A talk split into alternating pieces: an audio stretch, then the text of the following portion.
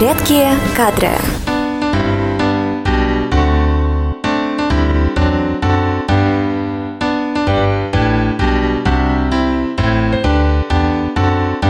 Это подкаст «Редкие кадры», и это праздничный подкаст. Да-да, именно праздничный. Ведь нашей компании «Рекадра» исполняется двадцать один год. В честь этого события мы подготовили аудиоальманах «двадцать одна история про Рекадра». Наши сотрудники поделятся самыми яркими моментами за время работы в компании. Вы услышите серию подкастов от каждого департамента Рекадра. Так что не пропустите ни один из выпусков. Истории департамента рекрутинга. Привет, меня зовут Лиля, я консультант по подбору персонала. Компания «Рекадра» открыла для меня мир рекрутинга, ведь до этого я работала совершенно в других сферах. Помню свои первые шаги в рекрутинге, и мне кажется очень забавным тот факт, что кандидатам, с которыми я проводила собеседование, даже в голову не приходило, что мне тоже страшно и что я чувствую себя не в своей тарелке. Мое волнение накладывалось на их волнение, и получался заколдованный круг, в котором неловкость только увеличивалась. Теперь я чувствую себя увереннее, потому что я работаю в «Рекадра». Привет, я Полина, консультант по подбору персонала из Петербурга. В «Рекадре» я работаю всего три недели. До этого я длительно работала в одной питерской компании «Инхаус эйч ар», и поначалу меня пугало отсутствие толпы коллег в офисе «Рекадра» в Петербурге. Ведь я привыкла, что все коллеги рядом, достаточно зайти в соседний кабинет. Но начав работать в «Рекадре», я поняла, что мои страхи напрасны, и, несмотря на широкую географию сотрудников, я оперативно получаю ответы на свои вопросы.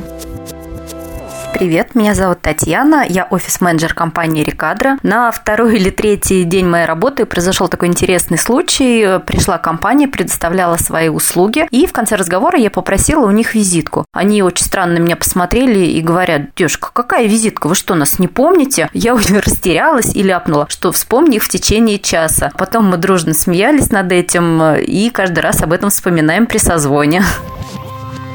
Привет, меня зовут Юлия, и я ай ти-рекрутер компании «Рекадра». Хочу поделиться с вами забавной историей. Все знают, что ай ти-специалисты катаются как сыр в масле. Каких только отказов от офферов я не слышала, но один мне запомнится надолго. Мой финальный кандидат выбирал между четырьмя офферами, и чтобы помочь ему с выбором, я предложила обсудить сумму и значительно поднять ее. На что я услышала: «Вы знаете, не надо, мне и так уже много денег».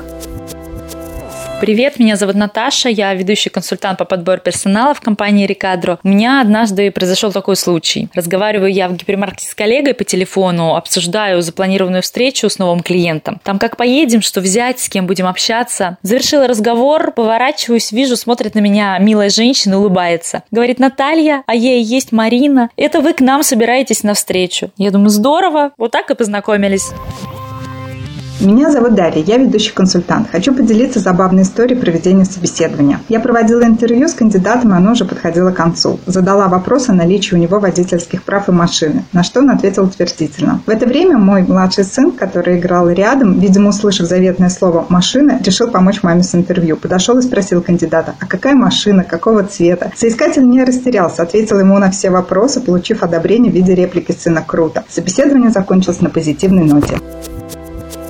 Я Екатерина, консультант по подбору персонала кадровой компании «Рекадра». Совсем недавно у меня произошел забавный случай. В выходной день мне звонит кандидат и спрашивает, как у меня дела, все ли у меня хорошо. И чуть позже признается то, что основная цель его звонка – это то, чтобы я поздравила его с днем рождения. Естественно, я его поздравила, пожелала всех благ, здоровья и всего самого наилучшего. Но это еще один раз подтверждает о том, что мы со своими кандидатами дружим, мы их любим и поддерживаем с ними тесную связь.